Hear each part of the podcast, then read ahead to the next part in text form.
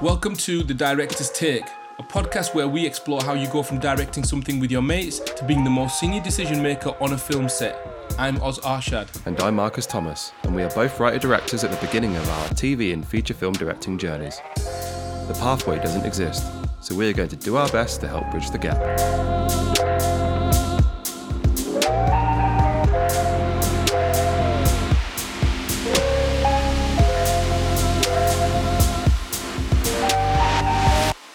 Think I've mentioned in previous episodes uh, the short film that started everything for me was around eight hundred pounds, and Skeleton Crew, and the music was from a talented musician who who kindly allowed us to use one of their tracks for the film.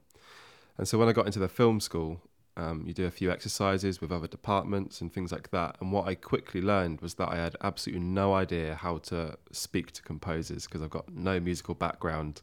I've got no sort of like knowledge of musical language and instruments and all that sort of thing. So I just kind of felt a bit paralyzed. So I thought, um, or we thought, I'm I'm sure that I wouldn't be the only one feeling like that um, at that sort of point in your career. So we thought, let's get a composer on to chat to us. So today's guest is a very, very talented soul, multi instrumentalist. They started by studying a BA at Guildhall School of Music and Drama in 2017 before studying a master's at the National Film and Television School, where they're involved in uh, several of the short films there. I think Kiss Chase and When She Was Good have both gone on to travel lots of major festivals around the world. Since graduating, they've gone on to establish themselves in the TV game, working as lead composer on the excellent Heartstopper for Netflix. TV movie Consent for Channel 4 and is currently working on the upcoming season of Waterloo Road. Adiescar Chase, welcome. oh my gosh.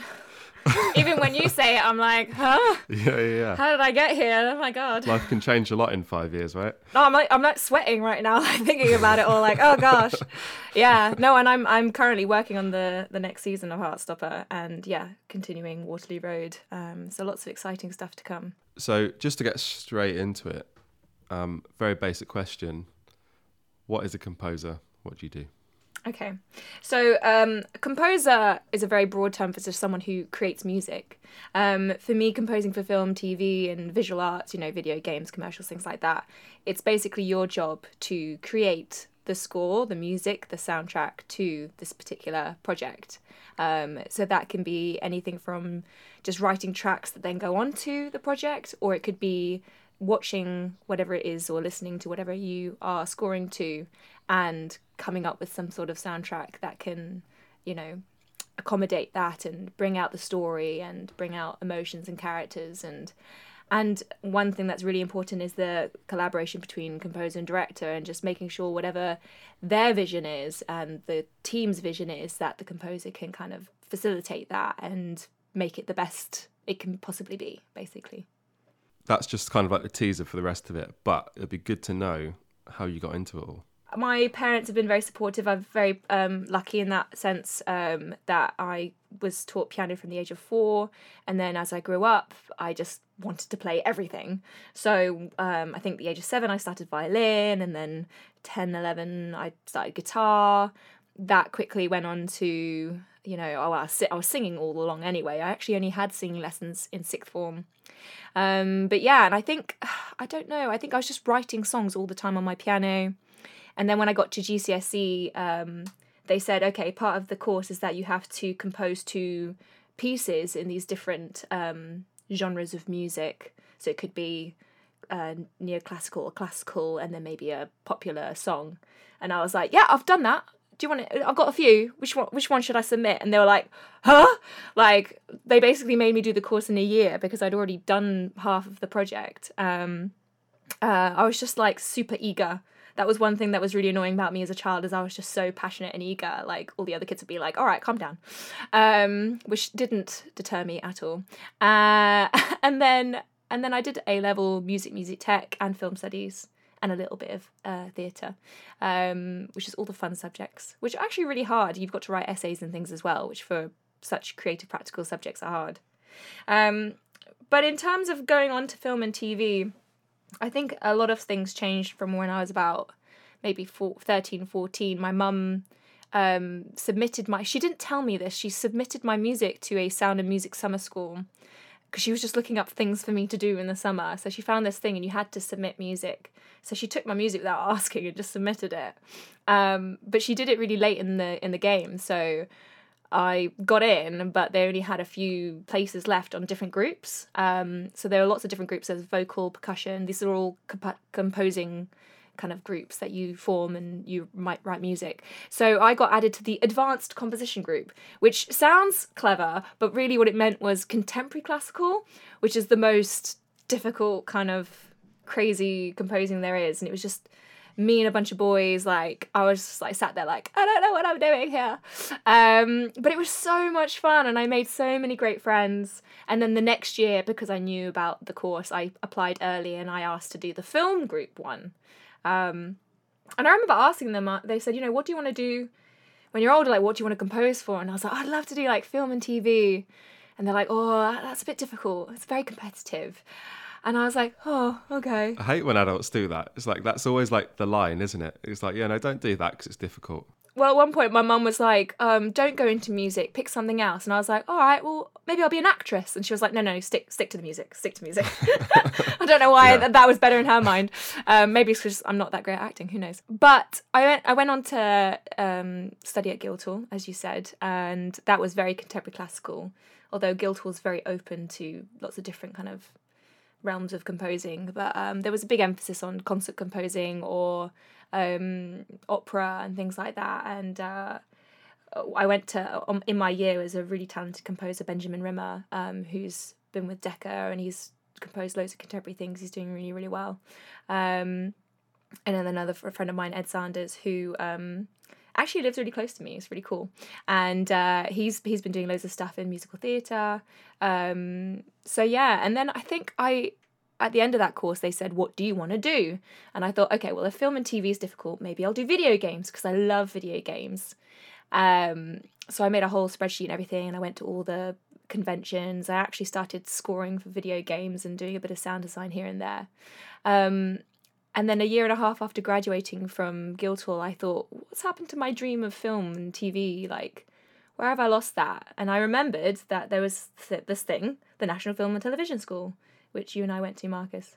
That place, that place. And um, funnily enough, my sixth form, I didn't actually go the same time as him, but we used to do panto together, and I knew him. Um, was Segun Akinola, who does the Doctor, or who did the Doctor Who soundtrack, which is crazy. It's a good person to do panto with. I know, so he's a he's a percussionist, he's a drummer, so he would be in the drums, and my mate Chappers would be behind me playing um, bass guitar, and then I'd be kind of closer to the middle playing piano, guitar, violin, whatever else was needed. It was such a laugh. I miss those days. Um, but basically, he helped um, give me some advice when I was applying to conservatoire to Guildhall because he went to Birmingham Conservatoire. Um, and then when I applied for the NFTS, I know that he went, so I asked um, some advice from him. Um, and he never gave me a leg up or anything, but he was just very useful, very helpful in helping. It's, it's helpful to know what the process is, right? Because I heard your like your whole process for getting in is insane. It, I think it used to be more insane because um, I think you used to have to go there and basically they'd give you a room and say you have this much time to compose, which I don't think they do anymore. I think now it's they give you a couple of tracks, a couple of films, and then you score to it, and then you send it, and then if you get through the next round, they might give you a next few clips. Oh, it's so long ago now, I can't remember. Um, I think they give you feedback at one point. If you get through to a certain round, you get a workshop interview I'm giving the game away. I'm literally telling everyone the process now. They might change it, um, but the one thing I That's do. That's it, right? There's so many rounds. Like, yes, so many rounds. It takes like months and months to get through the whole thing. Yeah, and I remember when I went to the open day, they were like, "So if you get through to this round, you know, the workshop round, make sure you don't book any holidays around this time." And sod's law, I'd booked a holiday with my friend, so I was like, "Oh damn, what am I gonna do?" So I basically didn't I joined them a couple of days later. So I did the workshop interview, joined them a couple of days later. But once you get through the workshop interview, if you reach the next round, they then send you more clips to compose to. So I was literally in Spain. My we would like party during the day, and then they'd go to bed at night, and I'd have my laptop open. I was just composed during the night, and my my laptop was so rubbish, it kept crashing. So my friend said all she could hear when she was asleep was like the computer trying to like restart. Um, but yeah, somehow through all that craziness, uh, I managed to get in, and uh, I'm really glad because my my year group was just so fab. Um, such a great group of guys and gals, and I think a lot of people they see people who kind of leave and do well and whatever else and think it's just because the film school happens, but it's kind of not that, right? Uh, it would be good to know if you went in with a plan and if you executed that plan, you kind of use film school to propel you. Yeah, it's crazy because I don't think I necessarily had a plan. I think my my parents um uh, like i said were very supportive but they weren't that sure about me going to the nfts they because i was already doing some stuff before and they were thinking you know why do you need to be spending more money? Um because uh y- you know i do come from a certain privilege background of having you know we're not wealthy but we have money. They've given me um, lessons in the past and i'm white and i understand all this stuff. But at the same time my parents didn't pay for any of my tuition fee for NFTS, and they didn't, and I also they didn't pay for any of my living situations, anything like that. So the reason I mention all this is because a lot of people go to the NFTS and it's just so much work and it's so much struggle. So my plan was basically to move there, get jobs teaching in the area. So I used to teach in the evenings, and also I taught at a theatre school on a Saturday. So that was basically my main source of income, and I wouldn't have been able to do um, the course without it. So a big shout out as well to Universal Performing Arts, who were the theatre school I worked for, because I had a job with them before I uh, got into the NFTS. But I, without that job, I don't think I would have been able to do it. And also, I got a slight scholarship. I think a few people got scholarships because of their financial situations. So basically, my plan was if I was going to do this thing, I was going to do it right. And I, if I was going to be putting all of this money and time and effort in, I was not going to waste a single second. And it also helps that I'm like super passionate about what I do because when there's a project that I really enjoy the sound of like all these just ideas start tingling and i'm just like oh my god i'm so excited and i think that that translates to the director or to the um, designer or whoever's uh, creating the project and again speed isn't everything but i'm actually quite quick when i compose um, it kind of just goes it, like there's a term called splurging it's like a musical term where you basically just like put all the music out and then you refine it later so i basically just splurge all the time and then kind of refine later. So sometimes I'd go up to the games department and I would have been working on a couple of games for a specific project. And I'd look around the room and I'd be like, so who here's not got music yet? And it's literally a day until their submission. I'm like, who's who's not got music? And like a couple of them were like, oh yeah, well I was just gonna like get some library music or like something. And I was like, no, no, no, tell me what you want. I'll get it for you. And I literally just like run back to my studio and like create something and then throw it back. And they'd be like, oh my god, this this fits. Wow, thank you so much. And I would just be so happy that I would have created something bespoke for them because you're at the school. You've got all these talented people who are different had different crafts. It's a shame not to use those. And I think um, specifically like the games department, um, they're and you know well they're just creating they're not just directing the project they're creating Yeah, it so doing all the, all their Yeah. time is taken up so having people go to them and be like what do you need i'm here to help i think probably i hope was appreciated just circling back to like your plan of wanting to do film and television. So obviously that was your that you know that was your goal. You wanted to do that after you one and a half years after uni decided. And obviously you were you, you know you were hungry to just do everybody's like work. What is it that sort of like from a learning point of view were you getting? Was it was it a thing of I just want to keep training the muscle. I want to keep training the muscle. Yeah, I think before I went to the NFTS, um, it might have been a piece of advice Segun gave me or someone else, where they basically said the best form of practice is just by doing. Um, but the problem is, well, how can you do that if you're not in the game already? Like, if you haven't got projects that you're working on. So I used to just find videos online. Um, sometimes it was films that didn't have music. Sometimes it, I could find a clip that the music had been taken off, or a trailer I'd just mute, and I would just sit and I would write music to these things, and I just kept doing that. Um, but the problem is, is that you're kind of restricted. I think you have to spend a lot of hours trolling through stuff to find something specific or different. Even um, a lot of the same stuff you kind of find I found online. Um, so by going to the NFTS or by meeting people to collaborate with, you're basically putting yourself in a situation where I was creating so many different types of soundtracks. You know, I had completely classical scores of like just piano or strings all the way to you know super electronic stuff to rocky guitar like because i used to be in a rock band i was like getting my guitar out and like jamming on the gu- guitar and um, just different things like that. And then also, everyone you work with is different and everyone likes to work in a different way. I think that you can it's a it's a dialogue that goes both ways. So directors and composers and other um, departments, you know, there is a bit of compromise and leniency that you can have if you want to make a team work. But for me, uh, it's my job to be able to make the music work, and therefore I have to kind of I feel like by collaborating with all these different people, I'm learning all the different things that could work. So say I'm working with one person and they're like, you know, I don't want you to score to picture. Can you just create a piece first?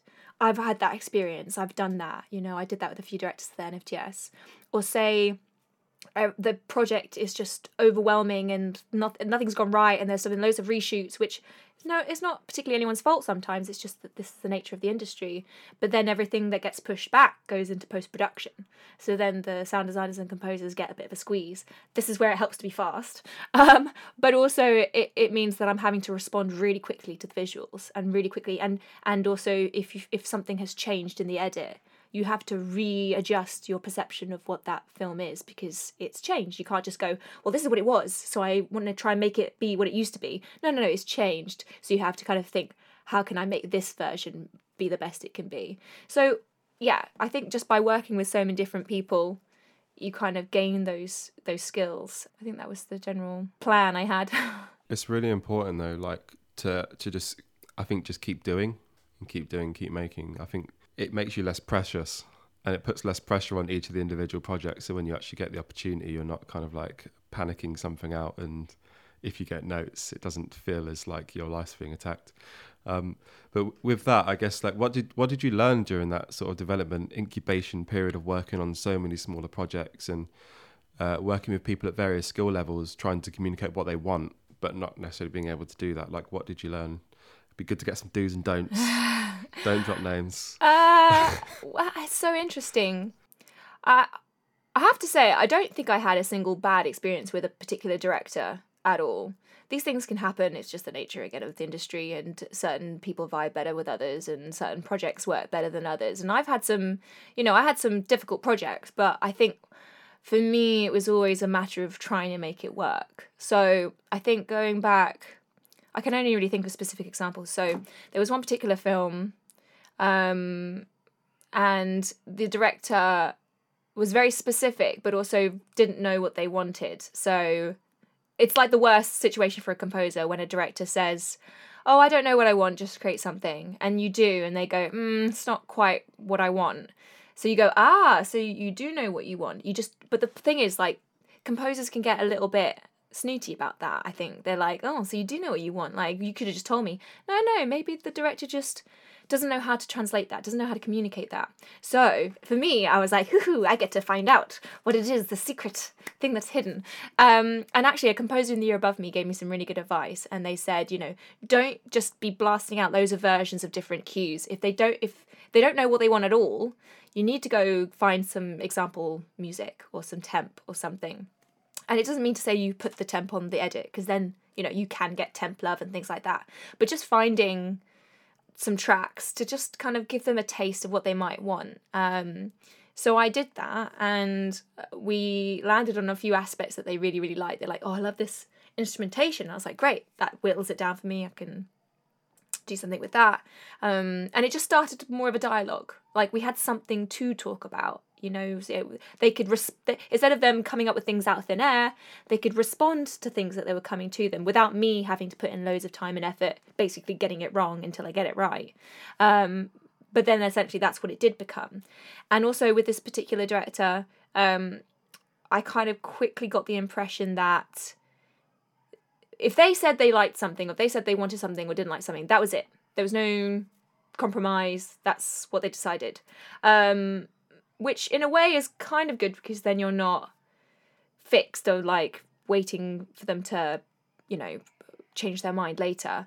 But the problem is, is that they would say, "Cool, let's go with this. Let's do let's do that." So I'd do it, and then later we'd get a review note back to say, "Oh, that that particular thing's not working." So then, in in you know, very graciously, this director would actually come back and say, "Oh, I think I gave you a bad note there." Little did they know I had already composed an alternate version, just in case. Um, and this isn't me being like, oh, I bet they're wrong, because I did it even even when I thought I was right. Like even if I thought, oh, this is the version I like, and they went with the version I liked, I would still create ne- another version that was slightly different. So I always had multiple versions because it was very, it was a very stressful project and everything was very quick. So I just thought I'm going to save myself time if I just do different things. And even if they came back to me and said, "Can we do it a bit like this?" and my alternate version wasn't quite the same, I could just dip into that and just change it slightly. So I'd just be like, they'd be like, "Oh, I think I gave you a bad note there. Could we do it a bit more like this, actually?" And I'd go, "Yep, here you go." And they'd be like, "Oh, cool, great." Um, so I think the only thing I actually had to work on lots for that was um, a credit sequence. Um, just because again, it, it, sometimes you do just need to put in the extra work and you know you can celebrate at the end when it's when it's all done. Um, but that was a really good film. Um, so i'm glad i put in the, the time and effort for it. But yeah that, that's that's one thing. Um, and also another thing that a lot of directors what i learned there's this there's this thing that all directors say well not all the directors but a lot of directors say which is um, they go they're like they they go um oh, i just you know i'm not a musician so i'm really sorry if i like explain this wrong um because i don't know anything about music and it's really sweet and endearing and uh, it always makes me smile because it, it shows they're being caring and trying to say you know i understand that your craft is something you're trained in so i'm not going to talk to you like i know everything that you've learned in the last 10 20 years. Um, but at the same time we don't expect you to. Um, and if you do great but if you don't also great you know it's it's not about knowing the terminology it's not about knowing you know sometimes people say to me oh do you think that trumpet could just turn down a little bit and I'm thinking, there's no trumpet there. it's, it's something else. But again, you can be really snooty about that because I could be like, oh, there's no trumpet there. What are they what are they talking about? But actually, there's a sound that sounds like a trumpet. So in my mind I just go, oh, they're just talking about that sound. I don't have to say to them, oh, do you mean this sound? Because I know they mean that sound. It's just again, it doesn't matter about what you say as long as as long as things are clear. As long as you're like, oh, so you mean the sound that comes in at this time? Cool, I'll just turn that down. You know, you just need to be clear about things. It's not about wanting each other up and knowing knowing things. When I write things, I almost like hear music in my head a bit as well, like and kind of write sequences in, but I can't get that out. It became the thing of having to like retrain my brain to be like, okay, I need music and it needs to do this, but I can't start like doing some a cappella beatboxing or something to try and get something across. Like you don't need to do that. It's straight up just like emotion, right? It, so for a director or say they have a music supervisor involved, you know, the, the the first job is to find the composer that you think will fit stylistically or emotionally or just, you know, you, you just vibe well with they understand who you are as a person. So that's the first thing, finding a composer that you think will really vibe with what you're hearing in your head. But then after that, you do need to kind of relinquish a little bit. So for me, I, I used to create some albums, EPs of music, and I'd go to a music producer to help me do that. And you'd think that a music producer wouldn't change much about the music, but actually things do change. Like even just the the sound of it, it just changes from the demo to what's created in the end. And I learned very quickly that you can't be fighting against them all the time to make it exactly what you want.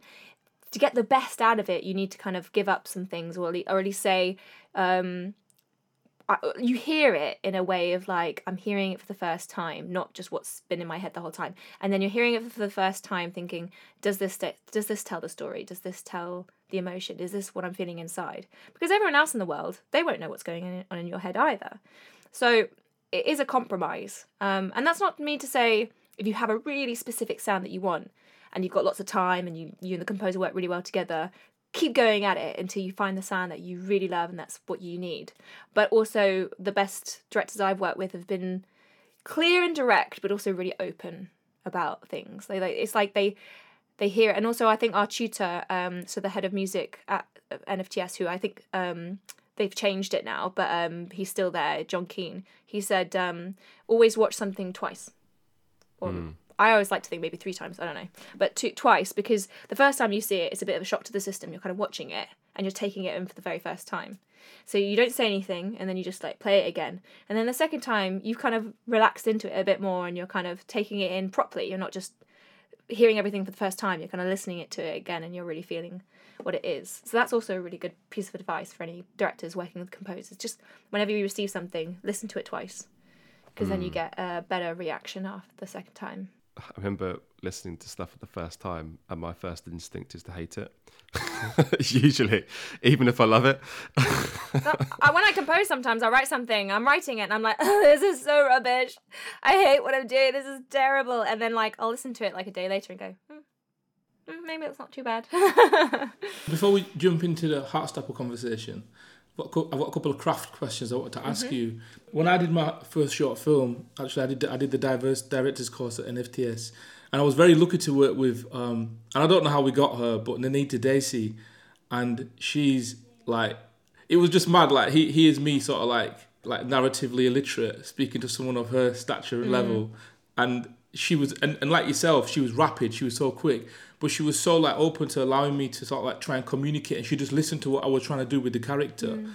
So my question to you, Adi, is what what is the purpose of scoring films and does it differ film to film? Yeah, that's a really interesting question. Um it it it's like you kind of answered it in your second question. You had like two questions and it was like your second question. It's like what you know do, does it change for like different projects? I think whatever you're trying to do in music will change depending on the project. Um, so part of the first bit of communication between yourself and the team and the director is discovering what that is. And it's it is hard to put into words because you you don't know what you're going to discover. And um, that's part of the journey I think a lot of people should enjoy. I think some people are a bit tentative or, or stressed thinking what am i going to do with the music? Like what is the music trying to say? It's like no that's the that's the joy of it. That's the joy of discovering it. And it can ch- it can change very i think uh, the main thing is the story um, as vague as that sounds. So whatever the story is that you're trying to tell you know say it's um, a story of adventure uh, you want the music to feel like it's going somewhere or say it's um, a story of romance. You know, it's finding those, like in heart stuff, Heartstopper, those fluttery heartbeats and things like that. Or say it's humor. You know, you want the music to kind of elevate that. And the thing is, sometimes you also have to consider what the other team members are doing. So, say for instance, you're doing a film that's really humorous.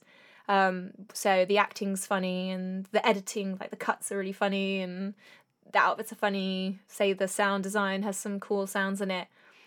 I don't know, say the music then is really funny, it might be a bit overkill. So that's not to say that you're saying, right, this is the story, so that's what the music's going to do. It's no, this is the story, and this is what everyone's doing. How can the music help accommodate all those different um, things? So it could be that to make it really funny, you do a really serious score. So then when they're like watching all this comedic stuff, you're hearing something really serious and it kind of like just sounds completely bizarre and that in itself is humorous. It's like juxtap- juxtaposing music. Say say you have something that's you know there's so many scenes that you could think of where you know say there's like a fight scene and they play some really chill track or um you know just things like that. So it, it that's that's the general part of it. And then for me as well i've done a lot of um dramas recently and so therefore I feel like the main thing that I always try and instill in my music is the emotion behind a certain character. And you could have multiple characters in a shot. There might be two that you're flipping between, or it could be usually be one of them that you're coming from as their perspective. And there's just something I just find so beautiful about music is you can have like a layer of music and then there's just like one little element underneath that's kind of hidden but without it, this wouldn't happen. And that one element of music just kind of like brings out, just pulls at something. So as you're listening to it and you're watching it, you're like really feeling what they're feeling. And it could be a feeling of like stress or or dread or a feeling of or a feeling of like warmth, like a hug, and it's just like a little a little something that comes in that's just like, mm, that's such a nice little hug. What, what what I thought was really prevalent in your work, Adi, on Heartstopper was that you know, like in screenwriting, we don't. It's not. It's not writing novels, so we don't have the thoughts or like third dimension of thought. Mm. But when you've, but with what with, with what some of what you were doing was like the internal monologue of what was going on with mm. the characters on the screen, which isn't on the page yeah. and can't be said because we can't see a thought. And I really, really like that, and I think that that definitely resonated with the audience in terms of well, me as a viewer how it how it made us feel. Yeah, that was that was definitely. Thing is, again, it's like I don't really feel like I have plans or aims when I do stuff. I kind of just watch it and it just comes out. I know it sounds really like, I don't know, blowing my own horn or whatever, but like it's something so natural and intuitive and that's where it's the whole thing of like you don't want to overthink stuff when you're writing things you don't want to be like overthinking it and putting the whole kit throwing the whole kitchen sink at it and doing it in like one massive go you kind of just all the stuff you've learned you leave in the context of your mind and then it will just naturally come out when you're doing stuff um, and i think one of the main reasons or at least what i was told uh, when i got heartstopper one of the main reasons i got it is because they felt i connected with the characters I was obsessed as soon as they showed me. As soon as they, as soon as I was pitched the show and they and I read the comics, I read the the graphic novels that um, Alice Oseman wrote. I was just hooked. Like even if I hadn't got the job, I would have just been I would have been binging that show and like I've already got all the volumes of the books and the yearbook. Um, so I just love the show and I love the characters, and yeah, I, it's just one of those shows that has really actually has brought out the best of me as well. I know that sounds really corny to say, but there's a lot of shows such a that good I fit though.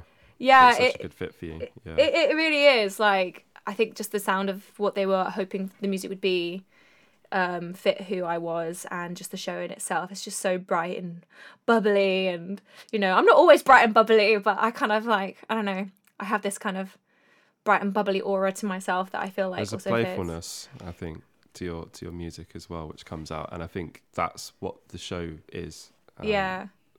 Yeah. really well. That being said, then when I wrote um, Consent, so that was, uh, I don't know if you guys saw that on Channel 4, uh, which was fantastic. It created such a debate. Um, but my God, it was so dark. Like, I won't spoil it, but the ending is just horrific um, mentally. And um, again, I really enjoyed that because, again, it did have that, there was a bit of humour to it, but in a bit of a twisted way. And I loved bringing that out in like the strings and stuff. And, um, uh, but the, but I'm also I'm a yeah string player is like violin, viola, cello are like some of my main instruments. So I got to, I love being really expressive and like when you when you play a violin and it kind of just lightly touches the string, there's this fragility to it that's almost like the thing could whole the whole thing could just break. Or it's like when you like bow right next to the bridge and it creates this like sound and it's like it feels like you're going to be pulled apart like I feel I feel emotions and I feel things like very intensely. So even from the flip side of Heartstopper, when I get when I go back to the other side, it's like it, it, it all feels emotion for me feels physical. I don't know if that makes sense. There's a physicality there's a there's a physicality to it. Um and also in consent, um, I managed to create this little ring tone for the kind of WhatsAppy sound effect. So it was like our own sound. So we weren't um, plagiarizing anyone. We had our own sound, and then I used that sound and I sampled it and put it into a synth. So all the synths that you hear in that show as well is of that one sound, is of the one notification sound, because the whole the electronics in that is is showing the the lads having their conversations on the phone, kind of texting each other, and so it was always that sound that came. So there was al- there's always a synergy in the music because synths, synths can do anything. So having Yeah, something that yeah. sounds similar kind of ties it all together. Amazing. Um, so yeah, there's a, lots of different elements that just you can really enjoy in music for sure. So just quick, just quickly, because obviously we've spoken about Heartstopper a little bit now. So how, how did you go about landing that job? Like, what what was that journey like for you? So um, interestingly, I think Marcus said earlier, you know, is it, it, plans of you know going to is it the NFTS that got you to where you are? Um, funnily enough, the NFTS did send out an email from because the producer Zorana, she's uh, a, an alumni of NFTS, and they weren't just looking at the NFTS. I don't think. I think uh, I heard from other people they were looking in lots of different places for both established and upcoming composers. But they sent an email out to myself and my year group and the year above, and I was like assisting and doing loads of shorts at the time, so I was really busy. And I think a few of my friends were writing pitch like well, not pitches but like writing music to submit. And uh, because it was i don't know i think i asked them a question of like I, they said what this, they wanted the music to be and then i asked an even more deeper question which i don't know if they were annoyed by but i was just trying to like really try and get into the mindset of what they actually wanted. Um, so i submitted two pieces. Um, one of them i haven't released yet. It's um, this big orchestral electronic piece that i did uh, hopefully I'll create a music video for that at some point and uh, show the world. Um, and then uh, the other one was from Everything's Broccoli, which is um, an album, well, an EP. It's like three tracks from a film I did uh, with my friend Kate Wallace, which is all about fractals, uh, which I won't go into because it's a long conversation. But essentially, I created fractal music. So it's like reoccurring melodies squished super fast and then when you do it at different ratios they create different pitches and then you can recreate the melody from its melody. It's a melody of its melody. Ha ha ha. So nerdy. Um so anyway i like sent them all that stuff and they said they liked it and so the next process i think a few people were asked to watch eight i think it was like eight minutes of the first episode and then score about one two minutes of the first cue so I did three different versions, um, and I submitted those, and I was just, I was just like, Did they ask for three versions or? I don't remember. I think maybe they did, or maybe it was like two or three versions. Okay. okay. I think again, John Keenan always said to us, you know, try and submit three. Three is a good number. Three is the magic number. So I sent three. It was, it was like two of them were kind of serious like cues as in when i say serious as in these are what i thought they should be. And then the third one was like a bit of a wild card. It was like and now i'm going to do something kind of a bit weird. Um they were all similar sounds but it was just done in different ways. And i think um it was probably a little bit area like when i say area like kind of a bit more um fantastical and kind of fluid and like the music feels a bit like whereas now the music in heartstopper it's very punchy. So i had mm. elements of that in my pitch but um i think it was just generally like the connection i had with the characters and the emotion. Um and then i think uh, the the, the who was it? The producer called me really late one night. I think i was out on a date and i said to the person on this date i was like if i look at my phone it's not because i'm being rude. I never do that but I will look at my phone if it, if it calls. And so they called. Um, and yeah, and I got the job and I was like, oh my God. Yeah, so it's crazy. But just to say as well though, um, when I when I graduated, I joined an association which I think a lot of um, composers, particularly female and non-binary composers, should know about. Is the AWFC, is the Association of Women Film Composers, and you basically can sign up and become part of their directory. They put on loads of events, and the now agent, the the agent I have now, the day that I was signing with her, I got an email that morning from someone saying, "Hey," and this is before anyone knew about Heartstopper. They're like, "Hey, I found you. I found you on this directory. There's a documentary that we're going to try and pitch some composers for for the BBC. Would you be interested?" And unfortunately, I had to say to them, "Well, I'm I'm literally just signing with an agent now, so that that never happened." But it kind of gave me a little bit of comfort to know that if I hadn't landed Heartstopper, there's always, you know, it, it could have, I could have, you know, done some other things and it would have been great. Would have so, been alright. Yeah, it would have been alright. And yeah. it's just, again, there's so many things you can do. I've just, uh, after all the effort and time I've put in, I think I've been incredibly lucky. so. I mean, I think they say what luck is when preparation meets opportunity, right? Yeah. An opportunity might come along and you're not in any position to capitalize on it or do it justice. So, um, and so I guess like you'd signed, you, you signed on to do the show. Mm-hmm. Um, you accepted the job, I'm mm-hmm. sure, after a lot of deliberation. And yeah, um, what was the jump off point? What were the first conversations of the, the showrunners, creators, and studios and, and directors, like, if, if at all? Um, uh, yeah, and how did you get going? So, so this is a bit strange. So I think when we started, when I when I got the show, I already said yes to doing it, and I think um, was told the fee, and just said, "Yeah, I literally like when you when you joked about me like thinking about it, there was literally not a second went by that I was just like, "Yep, yeah. I'll do it." Um, so when I did um, sign with my agent, that was kind of after that happened. Um, so then there was this strange situation where the contracts hadn't been signed, but they were basically starting their the preparations of like going into it and like creating music, and I was sent the first episode to score to. Whilst your agent's dealing with all the the dirty stuff. Yeah, and like so, a lot yeah. of composers don't have agents, by the way, so you don't have to have an agent in the industry. But for me, I'm terrible at that sort of thing. I just want to get stuck into the creative side. So having an agent for me, she's been absolutely amazing, uh, Leslie Jackson. Um, so she was sorting out all of that, and I've also learned since then that the industry can be kind of slow in terms of contracts. So there's a lot of faith that has to be had, and even with you know really big composers um, there have been situations where they've not signed a contract in time and they've delivered work and it's all gone a bit rubbish basically. So you do need to be careful with these things but also at the same time the industry's fast so you just got to do stuff.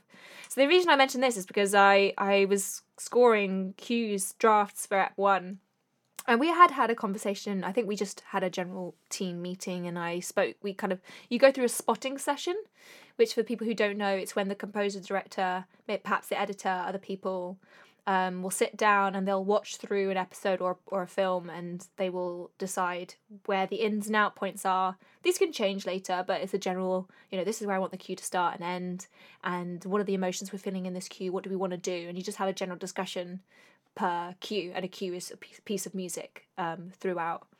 Um, so we did that. So I just set off composing, and like I said, I can be quite fast. Um, I actually took my time, I think, with the first season. I really didn't want to get it wrong. Um, so I tried my best to kind of, yeah, uh, spend a good amount of time on it. And um, I think the tricky part was is that we hadn't signed the contract. So I was being told not, well, there was a, uh, there was a conversation that I shouldn't perhaps send stuff until things had been signed. Um, so then thing, when things were signed, I'd essentially composed the whole of the first episode. Um, so I sent it off and got a, f- a phone call back from the director Euros, and he's such a lovely guy, such a lovely director. And he basically said, you know, thank you so much for all, all, all the work. I don't think it's quite right. And I was like, no! like, I was I was thinking, oh gosh, no, what did I do? And this is the thing is that I was very in my head at that point because it was my first big gig and I didn't want to screw it up. And had they given you any direction at that point though of where to start? Yeah, yeah, they were like we they were like we liked these elements of your pictures. We'd kind of like it like this, and you know they didn't they didn't want to show me any temp. So I was mm. going kind of in a bit blind of like what they had specifically chosen for each one. Um, so it was yeah, it, it was kind of like they wanted something that would be original and that when people heard it, they'd go, "That's Heartstopper."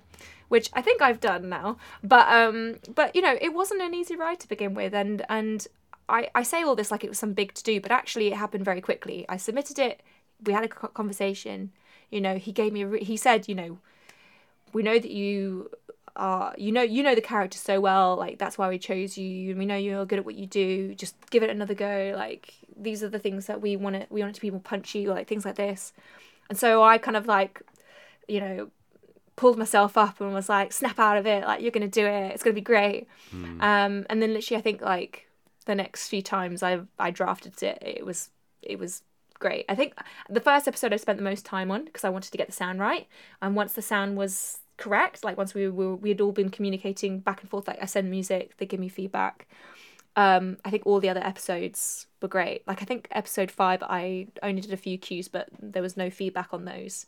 Um, great and now in season two it's like i mean i won't say how much i've done but the stuff that i have done it's just been so enjoyable and i think it's because the show has a sound to it now so yeah. you kind of you get past it's that established whole... right you're not like screwing around in the dark trying to discover what the whole thing is it's like you're building off of a platform now yeah so i think that's the thing is like people think oh you need to kind of be working hard all the time. Like no, no. Once you once you discover that sound, it, it's a lot easier. When you handed the first one in and it, and, and it wasn't quite there, and then you went back, like what actually happened? Because you're right, it has got a very, it's got its own distinct sound to it. You know, like a lot of it feels very nostalgic, but I, but not specifically nostalgic. Because mm. obviously you work fast, and you and obviously like you were talking about splurging and just getting it out. What, what what was it? Was it like those are the first ideas? I need to get under the surface and get to the next ones. What was it? I think the general my I feel like I have a good intuition for the structure of a cue and the structure of the music, but I think what I'd done is I had a lot of um because they wanted like light synths and and so I created all these arpeggiators which you can hear in the show but there was they were they were very high and fluttery and it was just a bit too sweet and a bit too Disney and a bit too kind of it was just going off a bit too far that direction. So I think what I had to do is basically just pull that back. And um, I think I'd already done in my pitches something similar, but but perhaps I didn't um, push this enough. So what I did is I then went down to the lower registers, and I found all the heartbeats. So I had the the kick drums and the really percussive bass synths, um, and I basically took off loads of reverb. I was like, "This stops. We need to stop swimming in heaven. We need to come back down to earth a bit and feel it." It's like it's kind of that. There's like an element of nostalgia and yearning, but then there's also this kind of um, grounding of just your your feet are so firmly on the ground, but you like you can't move. You're just in like such awe of this person. You're just like I don't know. It's I don't know. It's hard to put into words, but I think yeah, I took out I took out a lot of the higher stuff and I kind of balanced it with some more lower stuff and p- took the reverbs away so it was less floaty and it just kind of punched it a bit more and um yeah. It's it's mixed. It's mixed so well. Like everything is is is is in its right sort of like pitch frequency and everything. You know, there's space in in how you've mixed it. So obviously, since you were four, you've been playing the piano and you become a multi instrumentalist. When did you learn about sort of like mixing and understanding, you know, like instruments having their own space when they're all together? Well, firstly, thank you so much for admiring the mix because I don't think I'm very good at mixing things. Um, obviously, I'm friends with a lot of talented people, so when you see what they do, you think, oh gosh, I wish I was so good at like so good at that. Um, but hmm, interesting. I'm trying to think. I've, I've always demoed things. So again, it's that whole thing of you learn by doing. So I was also uh, an original artist and I also did a lot of, um, I was in a rock band. So we'd create a lot of demos together. And so we had to do these things ourselves.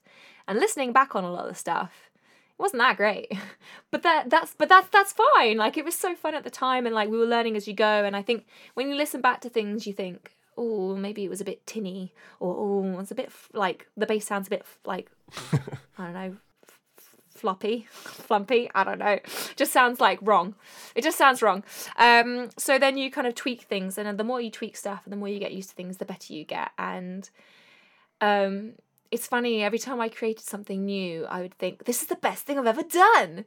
Looking back at all the other things that I've done, not as good, and I think that's because you progress. Um, so that's probably how we got to it. And I remember I I did mix all of Heartstopper myself for season for season one.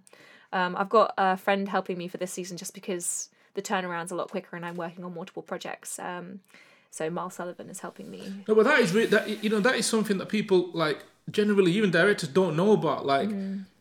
like back in the day when like some of my friends used to do music and whatnot, like they'd actually have to have a separate engineer. Like for example, Jay Z used to have Young Guru when he was at the height of his fame, who was a specific sound engineer who knew how to mix him, Mm. how to layer his vocals, and how to like do his music.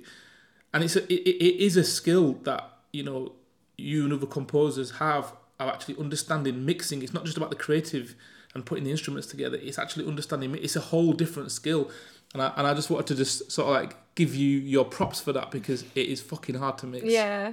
No, I think it's it's interesting. I'm trying to think of like an analogy of like how to explain to people who don't know about mixing. Um, I guess it would be a little bit like say you have a, a table, a buffet of food, and you know you've got your starters and your mains and you've got your desserts. Um, if you just put all the food like just tons of dessert, it's just going to be really sweet in one area. It's just going to like piling high. Um, so you need to kind of distribute the food around so it's like equally spread. Everyone everyone can get to a piece of food. If you start piling things up, say you've got too much bass, you know your starter's just really heavy. You're not going to have any. It's just you're, you're not going to appreciate the dessert later. I hope this analogy is working, but it's No, no, effe- no, I'm getting it. You want the perfect plate. I get it. you want yeah, the perfect plate. yeah. You want the perfect Yeah. spread of food. Based off the elements, yeah, yeah. Uh, based off the elements exactly so say for instance you have like a, a guitar you know a guitar you might think is a higher instrument but actually it's got frequencies going on everywhere. So it's got starters main and, and desserts. But the thing is, is like once you then introduce your drums and your bass and maybe your keys like maybe the vocals are warm in the middle um, they might be a bit higher as well. You basically want to take out all of the starters and mains of your guitar and just like put more of it in the dessert. So therefore it balances equally. So that's kind of how you have to perceive it. Is like see, hearing everything equally. And there's a whole thing, right, which I kind of discovered at the film school, which I didn't know before, was just from like certain scenes, the sound design can work within a certain set of frequencies, and like the music has to really work off of that by being almost outside of it slightly, so that um, otherwise it can just all go a bit muddy and clash. So like there needs to be like some sort of crazy synchronicity going on.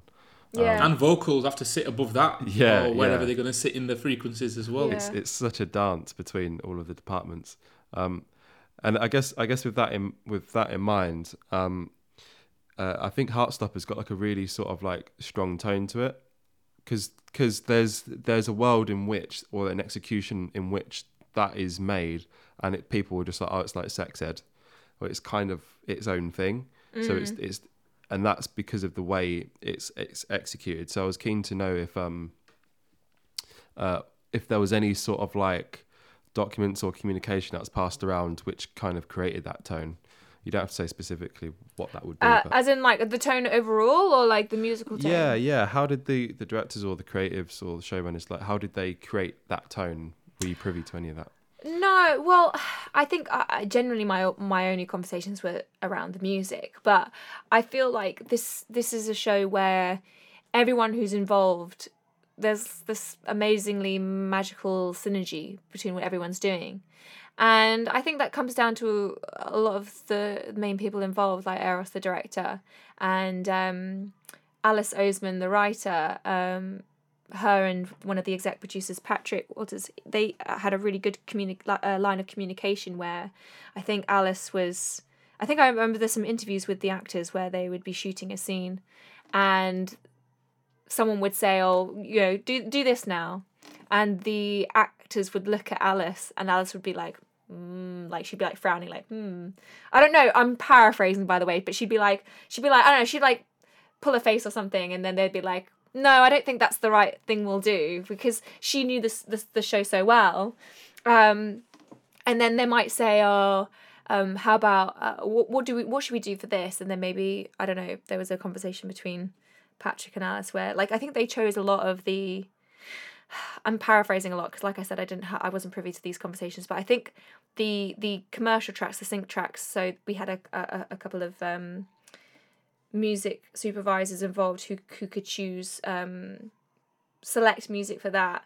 But I think maybe Alice and Patrick I have a slight feeling that they had quite a lot of input in that as well because Alice when she wrote the books she she created these characters and she created these places. Like when you look at the kiss scene from season 1 if you look at the comic and then you look at the film they look the same. Like they've just the casting has won awards because the casting is just so good the set design and just the general like you know outfits and colors and things like that it just it all I mean, I think the the books are in um, black and white, but the, she has colored things, and it's just it just fits just so well. And I think, I think uh, in the end, I think all of it comes down to Alice and this this amazing story and this amazing world that she's created. And I think even in the books, it says, you know, I'm this character, and these are my favorite things, and this is my favorite song, and it could be like a Taylor Swift song or like something else. And I think these are all things that every every person in the team of Heartstopper, I think, has has um sunk into and they've like really like so- soaked up basically um and i think for me i i didn't know what the score essentially would be.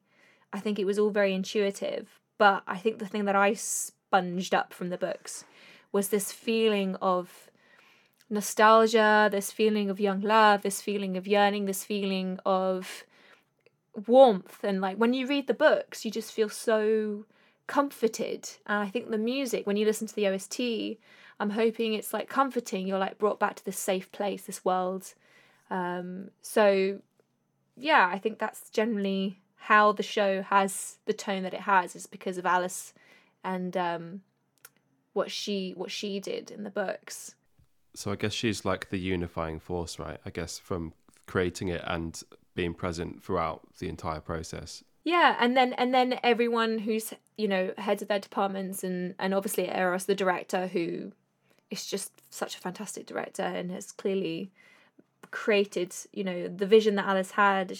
He's he's created this beautiful masterpiece, which is the the the show, um, and I just think that yeah it's just it's just i think they did they made all the right choices basically by choosing a team that they thought would fit the best but then also trusting everyone to do their jobs the way that they are trained they see fit it's no one pushing anyone else. We're all just completely doing our own thing and it's just working. And i think it's very rare to find a show like that coming from someone who hasn't worked on that many shows. I think it is quite rare just from the outside looking in it's quite rare to see such a unified project. And I guess like were you providing sketches during the actual editing process or was it, was it all edited and you were doing it after the fact? When you're editing without music, it can sometimes like when you put the music on, everything can feel much faster mm, yeah and there might not be enough space for music or like you might need more space. So I was yeah, I was I was intrigued to know if people edited to sketches, which would be kind of like early, early, early drafts, splurges, as you would say. Spl- splurges. Well, it's interesting because I think uh, also like directors and editors have a really great um, collaboration between them, and uh, this can be the point where they might decide to put on temp music, and it could even just be music that helps create a, a pace. It doesn't have to instrumentally or tone wise fit the picture, but to create a pacing, and they just put it on, edit it, and then they take it off, or maybe they leave it on, or who knows. Um, I think in in, in season one they did temp it with things, um, but they didn't like showing me. Uh, a couple of times I had to see because I really wanted to see. I'm actually really good with temp. I think I love temp. Um, it is annoying if people listen to You something and they get. I love temp. I sound think that convincing, but we'll, no, we'll no, no. I really do. Like, there's some composers that are like, oh, temp is just so difficult, like to because they just want the temp basically. But I kind of find it's like a weird, fun pastiche thing where you're not pastiching. You're basically finding the element that you you're kind of like mind reading the director into thinking. So what is it about this track? The only times that really fails is if they have chosen that track because of their own nostalgia, because you can't fake that. Mu- No, no composer can ever recreate the feeling you have as, of a song you heard when you were ten. just I guess just for the audience, um, like temp music is where you literally, as you're editing, so you can find the rhythm of a scene, you'll choose a track which might fit, and usually that amounts to something you've seen in a film you already like somewhere, Yeah. and then you get a bit married to it, and then you can't imagine anything else being in the scene. Yeah. So when it comes to composing, it can cause beef. If that happens though, and then you create a score and it does work, you're like, hey, hey, hey, I won, not the temp. so yeah, it is a pain. Um, but no, they didn't let me listen to much temp in season one, and I was like, 'cause they wanted something really original, and then I did listen to a few things. I forget now what I heard, but um, there was a few things that I I heard. Um, and then I think, but no, I got them after picture lock. So that's once the edit is finished and they don't edit anymore. They're just completely finished editing. So I would get the picture lock. I would go th- through a spotting session and then I would create all the cues. And it was, I felt very safe. Like for my first job, I felt like I didn't have to worry about recuts and I felt like, you know, I had a good amount of time on each one. Um, but season two season two is interesting because we haven't we haven't finished it yet but um the turnaround's a lot quicker um everyone's just so eager for the show so we have to like get it done for you all um but they again don't want to show me any temp and i'm really glad actually that i'm not hearing any temp because i think they temp i i think they are temping it with my stuff from season one so that's kind of nice Great. Yeah. a couple of times in a You are spotting now the session temp music. Yes You have evolved. well, that's ha- that's what happened with Waterloo Road. So once I did the first kind of batch, which has already been released, um, we've now had we've got lots of other episodes coming, and um, I can't I don't know how much I can say, so I won't say how many they are, but um, we've got lots of ep- episodes coming, and so they basically just started temping it all with my music, um, so it just made it a lot easier to then score because it was music that I'd already done. But no, with um the second season of Heartstopper, yeah, I haven't heard I haven't heard any temp. I don't know. I think I I've sneakily tried to ask. I've been like, "Oh, did you did you use this cue there?" And they're like, "We're not telling you." And I'm like, "Ah." Um, but no, it may it creates this really interesting thing where I'm really it's fun for me to try and think of what cue I can put on there or if I can do an original cue because there is some more original music coming as well. It's not all just stuff from season 1. Um but but that being said, I keep going on about Heartstopper not having not showing me temp. I don't think people should shy away from temp. Like I like we've said, there's there's a balance to it. Temp can be very useful if you're not sure specifically what music you want, but you also do need to keep in mind that you should only really do that if you know you're not gonna like absolutely fall in love with it, um, and also be very careful of, particularly of things like songs. You know, composers, we create score and soundtrack. You we can create songs, um, but the problem with songs is they have lyrics, and so the lyrics can explain a lot more, or there's like a different structure to it. Um, so yeah, it's it's there's never a right or wrong way of doing things. There's just different amounts that you can lean one way or the other. So just whatever project you're working on with the composer or director, you know, just find the best way that is you know the best version of doing that for you guys. You can try stuff out and be like actually putting the temp on really wasn't working. Let's just continue without any temp or vice versa. Yeah. When there's a soundtrack and when there's actual songs in the in the piece that you're working on how does that work with regards to what you're doing? And just generally as a as a, as a question what are the purpose of actually actually licensed songs in in in film um, for example in goodfellas they use Layla when all the bodies are turning up after the mafia have just done a, a flurry of hits. Yeah, I, I mean, because I'm not a music supervisor, so I think someone like that would be better at answering that question. But essentially, if you don't have a music supervisor, then I guess producers can sometimes fall into this category, or the directors do, where they basically you just you find a track that uh, you find a bunch of tracks that you like and sync them and for me working with that I, I love working when people have because I don't I don't do that. That's what I was saying. Um, so when it when they do do that, my favorite thing is when it's right next to one of my cues, because then I'm like, how can I like make the music like blend into this track? Because the best thing about score is when you don't notice it. Like sometimes you do and it's great, but I my music I love when it just is just part like like you don't notice that it's there um, it's funny, like a group of us went uh, watched season one when it came out, and they wanted to do this thing where every time they heard one of my cues, we'd take a shot or something um, of apple juice. Um, and uh, it basically it got to the point where I think it was the kiss scene, and my music started playing, and everyone was just like staring at the screen, and I was like, where are the shots? Like, I know this is, yeah. this, I, have seen it. Um, but I, I just didn't say anything because everyone was just like kind of enjoying it and they just didn't, they didn't notice the music had come in. Mm. And when mm. you listen to it back, you, you know the music's there. It is definitely there. So anyway, when, when there's a commercial track, I want to make sure it's the same sort of pacing or the same um, pitch, so the same kind of notes or I don't know, there's a lot of elements that you can do without completely changing your cue to fit the commercial track.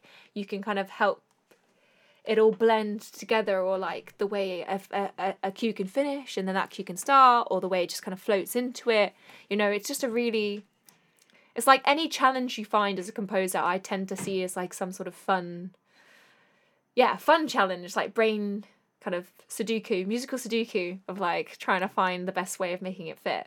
Um but there's a there's a, also a real nostalgia when it comes to songs. I think when you put a song in a film or a show it, it it's all it's also quite montagey. I think like it mm. it creates this bit it, it creates a feeling where because you are listening to the music and the music you, commercial tracks are a lot more um in the forefront in the foreground than than soundtrack and score is when you're watching something and you're hearing a song it's almost like you're you're like a fly on the wall. You're kind of like looking down. You're like having this out of body experience. You're like you were the character. You're in the character. And then you have this out of body experience where you're like just appreciating this situation for whatever it is. It could be a horrible appreciation like oh my god all these people being murdered or whatever. Or it could be like i don't know it's just like some sort of epic kind of monta- montage. Something that can really really be pinpointed by the use of a commercial track. I hope that answers your questions. Mm, that's great I mean, that's incredible for one. I think it's been super useful. What are your aspirations going forward for the next few years? You're doing stuff which at the minute is, is it seems to be like centered around schools and stuff. So like Yeah, even consent was in like a private school. I feel like I have yeah. and I at the NFTS I kept doing stuff with like kids because kids um no, kids chase was kids and when she was good with with kids and the film with I did with uh, Margarita was with kids mother um what's it called motherhood. Basically, um, what I'm trying to say is, when are you going to grow up, Addy? When are you going to grow oh, up? Oh, never! no, it's it's it's interesting. I did a, I did a short film the other day that was um, centered around uh, this couple um, moving moving in together. Um, so obviously they're not kids. um, and uh, I'm trying to think. Yeah, I. I've done a lot. I've done some assisting on some things as well, where it's been a lot more serious. Um, mm. I always hmm. get worried that I'm going to get pigeonholed into being this composer that is just doing all the light, fluffy stuff. And for a better term, that's not how I just I would describe it, but people see that on the surface. Yeah, I think it goes back to what I said earlier about me feeling emotion. Um, I really do think that um, there are lots of different types of composers out there. So whatever I say isn't a kind of get against how anyone else is, but I find that myself personally, as a, I, I'm like an empath So mm-hmm. there's being empathetic, and then when you're an empath, if I have the term correct, is whatever emotion you see in front of you, you feel yourself. So say someone is shouting at me, I will feel angry. That's like or like stressed, where it, which is kind of typical emotion. I think people anyone will feel angry and stressed if they're being shouted at. But say say I see someone else shouting at someone else. Say there's two people shouting at each other, and it's nothing to do with me. I'll feel angry. I'll feel hurt. I'll be like, why are they shouting at each other? Or you know, I cry every single time like a charity ad comes on telly. They're just like you know these poor puppies have been given away, and I'm like, ah! um, you know, and I it's I think whatever project I do go on to do, I think that I always will tap into what emotion is there. Um, oh, I am actually also doing a few documentaries at the moment, a couple of documentaries, uh, and they're both. I won't t- talk about them too much, but they're both quite different. I think one's very serious, and the mm. other one will hopefully be a little bit lighter. Um, but no, I think aims for me so actually, also when I left the NFTS, this can sound really bad. I didn't really have much uh, confidence in myself in terms of like my ambition. Like I was just very happy to do whatever. I was like, I love uh, if someone will have me, uh, and I love the project. I'm gonna be so happy. I and I thought to myself, I'll I'll, I'll probably do the jobs that a lot of com- snooty composers look down on and stuff. Um, which you know maybe they still do. Who knows? But I never thought I'd be doing like dramas, like Netflix shows and stuff for the BBC. Mm. I, I, yeah, I just and now and it's it's taken it's actually taken me probably last year or the year before that amount of time to kind of think, well, maybe I can aim higher. Maybe I can do some cool things.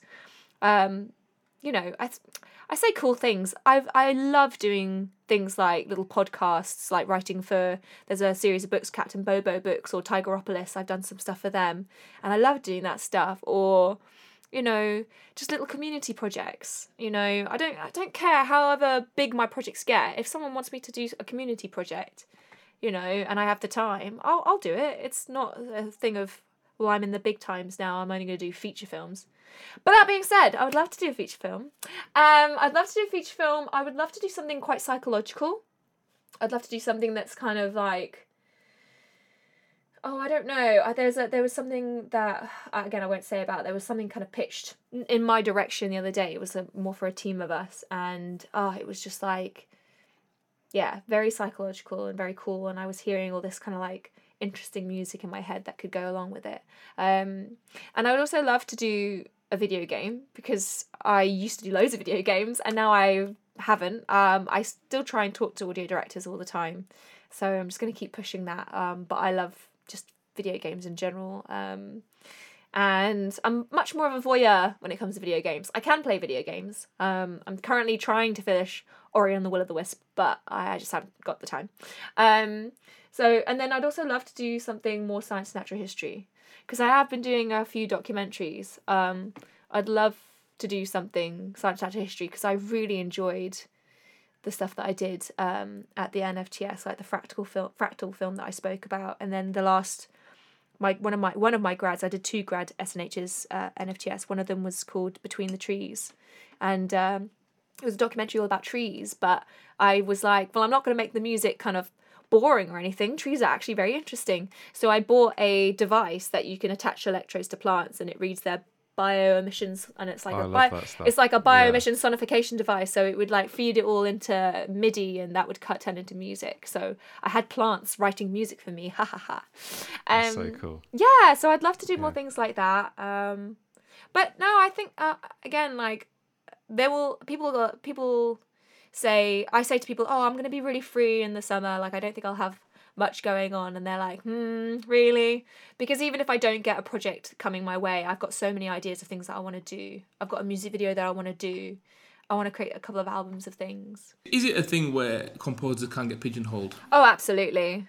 Uh, absolutely. I spoke to a composer when I, soon just before I graduated. I was speaking to loads of composers just to get advice, and uh, this one particular composer said they would love to do like a Disney thing, like something fun and or just like Dis- Disney in general. But they were kind of stuck in dramas, which again, a lot of composers love the idea of doing a drama because it's kind of like, and I say drama in the sense of you know like a serious kind of maybe a police drama or like a thriller or some sort of serious drama. Um, but then again, you can get pigeonholed in that. Um, uh, yeah, I think that it's like once someone. uh, But the thing is, p- being pigeonholed isn't always a bad thing as well. Like there are certain composers that I've listened to, like for instance, um, I was listening loads of um, Henry Jackman's music this week, um, and he's written a lot of like superhero stuff, uh, um, Big Hero Six, and you know Kick Ass, uh, and what else has he also written for? Um, yeah, the X Men, um, their their kind of origin film they did, uh, and things like that, and um, it all feels like very much his mo. He's very good at that stuff. But then he also did Puss in Boots, and it's like all this like flamenco. It's like and like you can hear that his music is in it but clearly either he did some research or he got some people involved to help him but the, the, the, score is amazing. Like i was trying to listen to a particular type of music to ga- gain some inspiration for something uh, and then Puss in Boots came on and I was like this is so different but I couldn't stop listening. I was like this is amazing. Um, and it's the same like yeah like with the Do you work like that with with um you know like in the old old sense of like music production like like like how Dr. Dre and that work? Even even Hans Zimmer's done it where he'll have like musicians and they'll jam and he'll direct he'll music direct. Uh, do you do you do anything like that? Would you do anything like that? See, I would love to do things like that. My problem is is that I I play a lot of things myself and I'm really fast. So I tend to just do everything myself, which it's annoying because actually I love I'm a very extroverted social person. Um, I have had people in before like I can't play many brass instruments. I've got like no, I don't have any brass instruments with me. I don't think I could play the euphonium, but um, I got someone in to play trumpet for me. Um, that was really cool. And um, I can play drums, but I don't have drums, and also I'm not that great at drums. So I did get someone to remotely record drums for me. Um, but yeah, you can always go to people who have specialisms in something, and I think that again is part of being a really good composer. Is think you know it's it's like when you want to create a film, I suppose, and once you know the industry, you start experiencing all these limits. You start thinking, oh, well, I can't do this and I can't do that because of the restraints around me.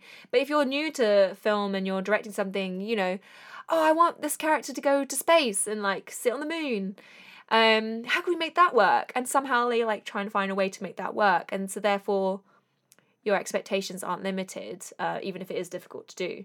So if you're a composer, if you do everything yourself, I think you can limit yourself because no one's no one's amazing at everything. So knowing when to reach out to people for certain help on recording things is also a mark of a really good composer. But a lot of things as well, directors have to consider. You know, a good a good composer will just want to create the best score no matter what, but obviously budget does come into it. So if a director says, "Oh, I want a male choir singing in my short film," you know, they'll either get a kind of rubbish VST, kind of like a fake sounding um, choir. Like I actually had that happen to me once, and I basically created like a choir using samples, but then I sang. And then I got my dad to sing because I'm not a man. I cannot. I do not have a man's voice. Um, so I got my dad to sing on it. So we layered it with my voice and his voice, and it ended up sounding like a real choir. And I didn't have to book a whole choir out. So again, I wasn't limited. I didn't limit myself, but at the same time, there was no way I would have at that point because I was young. I couldn't have booked like some, you know, King's College choir or something. So you do need to consider those things. But yeah, like I said, I, there was a limit. I was like, well, I can't because I know the budget. So I did it with me and my dad and a bunch of sampled choir singing. So that's That was a lucky director, whoever that was, to have got that request yeah. a choir. Got a he was choir. like, "Oh, I love Hans Zimmer. I love big orchestral things," and I was like, mm, "Let's think of let's think of some other options, shall we?" Lucky Bean.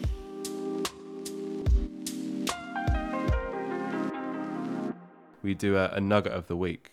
We consume so much, and me and Oz, we, we kind of aligned in that we, we're just pretty obsessed with learning. So um, we was like, across the course of the week, we can just like pick one thing and throw it out to the audience so they can be inspired as well. So um, it would be great to know what has inspired you this week, Addy. Yeah, so I was actually I think I've already mentioned both of these two things. That the I've been listening to Henry Jackman a lot, um, and I was inspired by the fact that he has a particular style, but can obviously utilize other people like research into doing different types of music and um, there's a very kind of fun element to his music uh, which i really enjoy um, so if anyone hasn't heard of him as a composer take a listen um, and then the flatshare as well i think it was it nitin i'm getting his name right nitin sawhney the flatshare scored by nitin sawhney and i love his music i've listened to it for for years um, so when I saw on the credits that um, he did the music, I was like, oh, oh, lovely. Um, and it's one of those soundtracks as well that again I think really blends in super well. It just fits the general feeling of the show and the kind of. It's such a great tone. The show is such. It's a got a really tone. great tone to it, and um, yeah, there's some really interesting things. So like, there's a particular scene. I don't want to give away the show, but there's a particular scene where there's like the main character, the the main female character, um, is kind of still in love with, I guess, her ex, and this ex a bit of a idiot, a bit of a not a very, not a very nice. It's a bit of a he's a, it? A slime he's ball. a slime ball. Um, and uh, there's this bit where I think they're kissing or something. And you could make the music like super romantic because obviously in her head she's like, oh my god, this is the best thing ever. I'm kissing my ex, even though like he's my ex and I love him, blah blah. But the music was kind of like it was kind of romantic, but just wasn't quite fulfilling it. It just wasn't quite. It just there was something like I don't know. It just didn't feel as it felt not downbeat, but it just wasn't upbeat. And I was like, this is perfect. This is absolutely perfect because it's like trying to be romantic, but it's but it's not. And it and it didn't feel like it was trying either. It was kind of like the music was what it was. And I was like, it could have been that he could have gone either way. He could have made it really romantic, or he could have made it really kind of sleazy. But that would have been pushing the character one way or the other. The thing is that she, as the, the the female protagonist, she's confused in herself. Like, she's kind of like it's like this fake love, this or this hold that he has on her. There's like a controlling element to it. Anyway, I just thought that it was very um very well balanced, and uh, I I again like I said, the music just fits so well. You don't you don't tend to notice it, and I think just and I don't like to watch things with a musical ear. I try to sit back and just enjoy it. But for some reason, that particular moment stuck out to me and was like, yes, perfect balance. Really love, really love that. Um, so yeah, those are my main two nuggets for this week. How about you, Oz? Mine's productivity. It's not even a thing. It's um, it's an app called Snap App, which is really boring, but actually it's really it's really good for organizing on, on the Mac. You can it's about seven quid, and it allows you to sort of like separate your windows really really easily without a shortcut. You just drag it into a corner and then drag the other one into the other corner. It's so easy to use, and you can do all sorts of. You can do three thing three things on the screen at once, four things. Okay. It's really cool. Snap App. And you? There's a film which I think was I won't say it's important to me, but just visually what it's done. Uh, it's called Three Iron, and it's by a South Korean director called Kim Ki Duk. Um, I think I might have discovered it in maybe about 2013 or something. I just started like googling the best South Korean films, and this was on the list. Um, and yeah, it's it's it's basically about like uh, a young man who breaks into people's houses when they're on vac- vacation, just lives there, um, and it. Why, why I like Kim Ki Duk's work is that it's all very sort of like static frames, and it's from that where I kind of learn about how to move characters through space with like a static camera, um, and I think there's there's like a couple times or sequences where the camera moves, and when it does, it does it because of the character. It's informed by um, the perspective of the character and the change in the story, and that only it works because everything else is so static and, and considered. So, I think from watching that, it it really informed, it simplified my visual style. I think, whereas before I was sort of like just thinking to follow characters around. So, it's a really really cool film to see, and also it's there's barely any dialogue as well, which is a whole other thing. So it's all just done through physical action. Has it got a score? I feel like it has. I can't remember if it does, but I feel like it has. Has it got Um, three three iron? Three iron, yeah. Number three and then iron, like a golf club. Is, is it on anything? Is it on any streaming thing? I've got no idea. I've got no idea. It must be somewhere. Yeah, I've got it on DVD. That's how I got it. Um, Oh, it Yeah. says it does have a score by an artist called Sylvian, But when you go on IMDb, it's just that one film. So maybe it's like a one-off thing they did as a band. Um, oh, I'll give it a look though. Mm, Yeah, yeah. Sounds cool. Incredible. yeah. Really, really cool. Um, it goes a bit surreal as well. So yeah, Nice. totally, totally my jam. Um, coolio. I think that's about it, right? Well, I was going to ask Yeah. either of you two. I think you've both asked questions, but have you guys had any personal experiences working with composers? Again, you don't have to name names where you felt like it's either gone really well or like maybe things could have gone better. Just if you have time to like, Yeah. because I'm Of course we've interested. got time. Go for us. Um, I've been quite fortunate to be honest. Um, when I, all the composers that I've worked with um, have been super giving, super patient um, in decoding whatever shite's coming out of my mouth about about whatever it is. Um, and and because I you know music's a big part of me as a human being and um, I got involved in the last film that I did where I I helped um, not write the music at all. That was done by um, a composer called Rolly Ro- Rolly Witherow, um, and we had a singer and everything in it as well, and that was really really good. Um, I really enjoyed that, um, and because I've worked with him on quite a few things, and there's another another composer that I worked with called Ben Stambridge, who's really really good as well. Um, he's from York. He's really super talented, and again, same very very patient. And then when I worked with Nani- Nainita, well, that was amazing. That was an amazing experience. Yeah, she's a powerhouse. She's actually my mentor. She's my NFTS mentor. Yeah, I've worked with her. I did. she was fast as fuck. I was Yeah. like, what? It's crazy, and she does so many different projects, and um, she speaks very passionately about all of them. And yeah, Oh, she's great. She's so encouraging. I, I, I, I, I was, I was like, just amazing. I went when I went to a place. I was just like, she had like all these different keyboards on the wall, Yeah. and keyboards that don't have keys. Like, yeah. what is that about? And she was like, yeah, this is a new thing. I was like, right, that's just blown my mind. Well, as in like, Like just a keyboard. simple dials, or do you mean like Just one pads, pad? Yeah, pad- yeah, yeah, yeah. You like Just- bend just on the notes. Yeah. I was like, what do you do with that?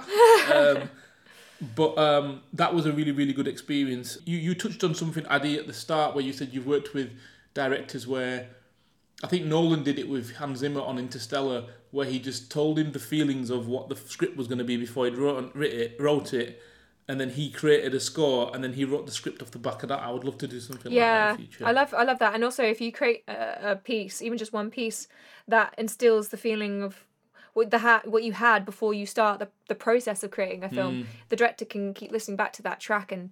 No It ma- preserves it, it, doesn't kind it? of keeps them coming back to that feeling they had at the beginning, and will mean it. that you won't. It can help you not go astray. Yeah. I guess I guess for me, um, I've I won't say I've had like negative experiences. I think I just had times where I probably made all of the rookie errors you can possibly make.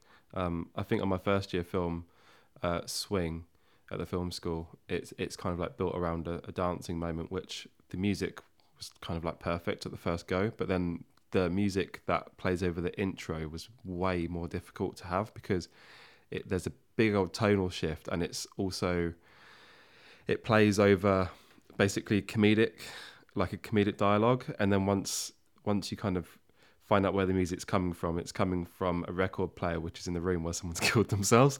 So it's like it it, it was such a it's it's the most difficult piece of music I've, we've ever had to try and find and I probably made a lot of mistakes in terms of like the process of finding that um by like But that's so genius. But by the way, I loved when I watched that because it was kind of like this idea of you just didn't know what the hell to expect. Like you, or like you were just like you were you going into it thinking one thing, and then you completely subverted our expectations by revealing yeah this quite horrible thing. yeah it's pretty grim um yeah. but I, I guess like with that process i um i yeah I, I think i didn't really pick up on some of the not like cues as in music as in like social cues with what the um the composer was saying in that like i was going in i was presenting something i was like do you think it should be more like this and i was just like oh yeah this works for that um and then I kind of assumed that they knew exactly what was in my brain then, and then I'd go back and they'd done something which was like the same tempo and pace as that, and I was like, oh, not. It was more just like the spirit of it. um, So like, I kind of I made a bunch of mistakes there. I'm sure, um, not just through inexperience really, but beyond that, like. Um, I think on the retreat when and and Caterpillar, I worked with someone else in your year, Oliver Wegmuller. Um, he's I, I I've never had any sort of communication issues with him at all, and that's largely because like he's a massive film geek.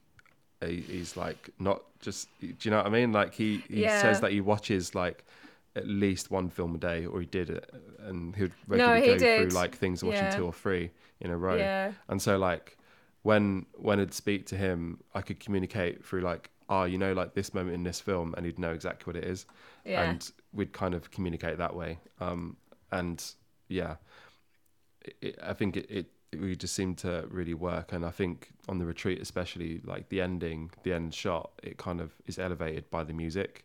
Like it's not leading, but he kind of made a choice at the eleventh hour to kind of just build up, cut all the music out so there's silence, and then bring it back in.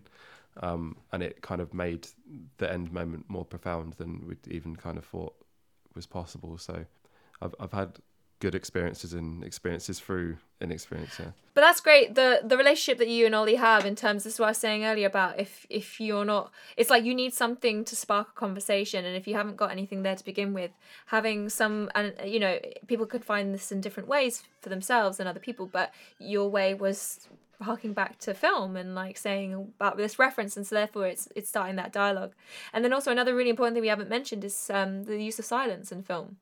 So my whole dissertation, which I hate dissertation by the way, I hate writing essays, was um was on the use of silence in film because I thought all the composers are going to write about music. I'm going to be different. I'm going to write about silence. So I did, and it was so interesting because the gaps that you have, the space that you have between music can be just as powerful as the music itself. And there are certain films that don't that have barely any music, if not no music, and it's just incredibly interesting because you think as a musician you know as a composer you want your music to be everywhere. And actually no you need to find you need, you need to kind of pick and choose your your moments and that's carefully crafting it. Um so yeah that was perfect. The end of um the, your, that film where you said you had the silence and then the music came the back in the retreat.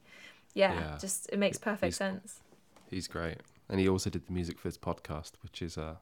So if you love if you love that, then um i do i didn't know he did the music for it though that's cool yeah. yeah it was his birthday the other day Ah shit.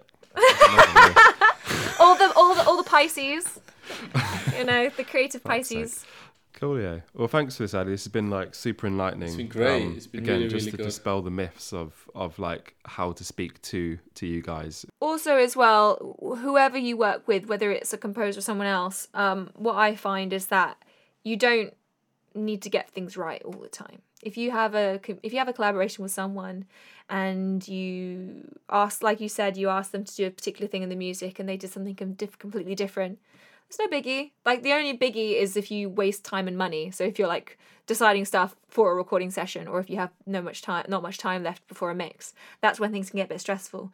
But if you start off a dialogue and you know things aren't quite right or you're not quite communicating you know it's a learning curve and it's not a thing of I'll become a better director because every time I talk to a composer, it'll just get better and better. No, no, no. You you you can have a fantastic uh, relationship with one composer, and then the next composer you might find it a bit more difficult. But then you end up making a fantastic score because you work on that relationship and you work on that thing. And I think never get bogged down in the idea that you have to always get things right first time. It's a learning curve, no matter where you are in your career, for sure. Exactly that. Thank you so much. Love it. That was so well wrote. Like you two are like in tandem, like a like an old married couple, like finishing each other's sentence. So if anyone does happen to be listening, get your questions in at the director's take at outlook.com and we want you to tell us what you want to know about directing or the film industry at large and we'll do our best to tell you. We want to shape this as a resource, so please do get your questions in and reach out to us on Instagram, which is the Director's take Podcast, and on Twitter, Marcus, which is. At director's take. And Addy, where can we find you online? yeah. So um, Adiescar, which is spelled A D I E S C A R. That's my handle for most things, and it's my website www.adiescar.com. Um, so yeah, you can find me there, and I'm obviously on Spotify, Apple Music, things like that as well. So until next time, keep learning, keep failing, and keep the faith.